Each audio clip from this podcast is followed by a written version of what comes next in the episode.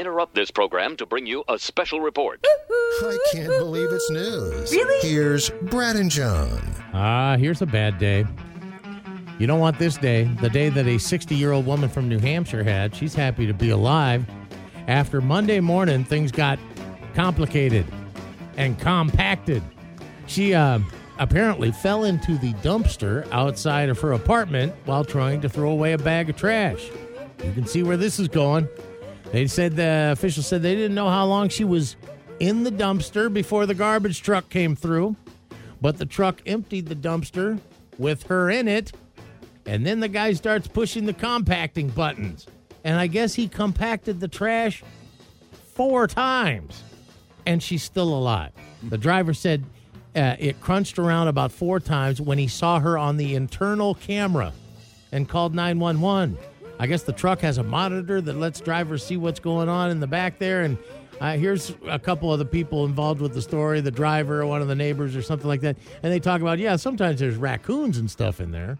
It's alarming because you don't really think it's true. You don't think it really happens. It came pick ours up over here, and um, he heard screaming and stuff like that. So we thought, you know, something really bad was out there happening.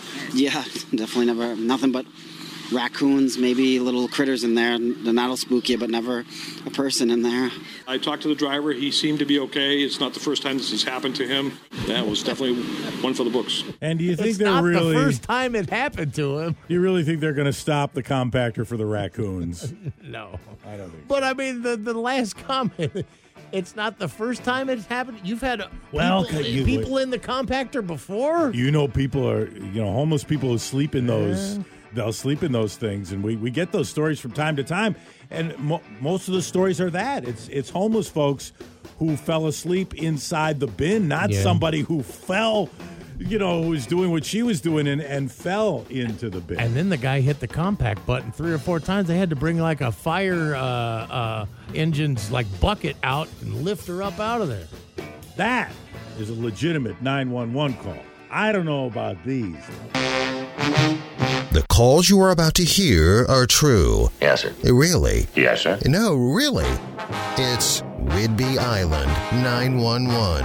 Here's Brad and John. All right, son, the party's over. Let's have that grenade. Okay, these are some 911 calls coming into the authorities out there on lovely Whidbey Island, middle of December.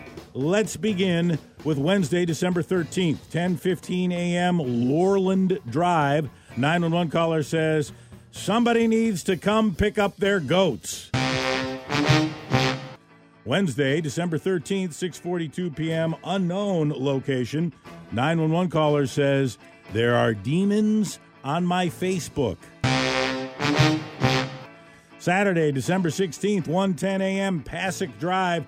911 caller says, "I was singing happy birthday to my sister on the phone, and then my boyfriend took the phone and started saying military jargon." Sunday, December 17th, 7:26 p.m. Crosby Avenue. 911 caller says, "I just got attacked by some kind of animal." And finally, Monday, December 18th, 8:01 a.m., Hayek Drive. 911 caller says, "Somebody egged my house." I'll call the office, get a couple of black and whites up here to take them in.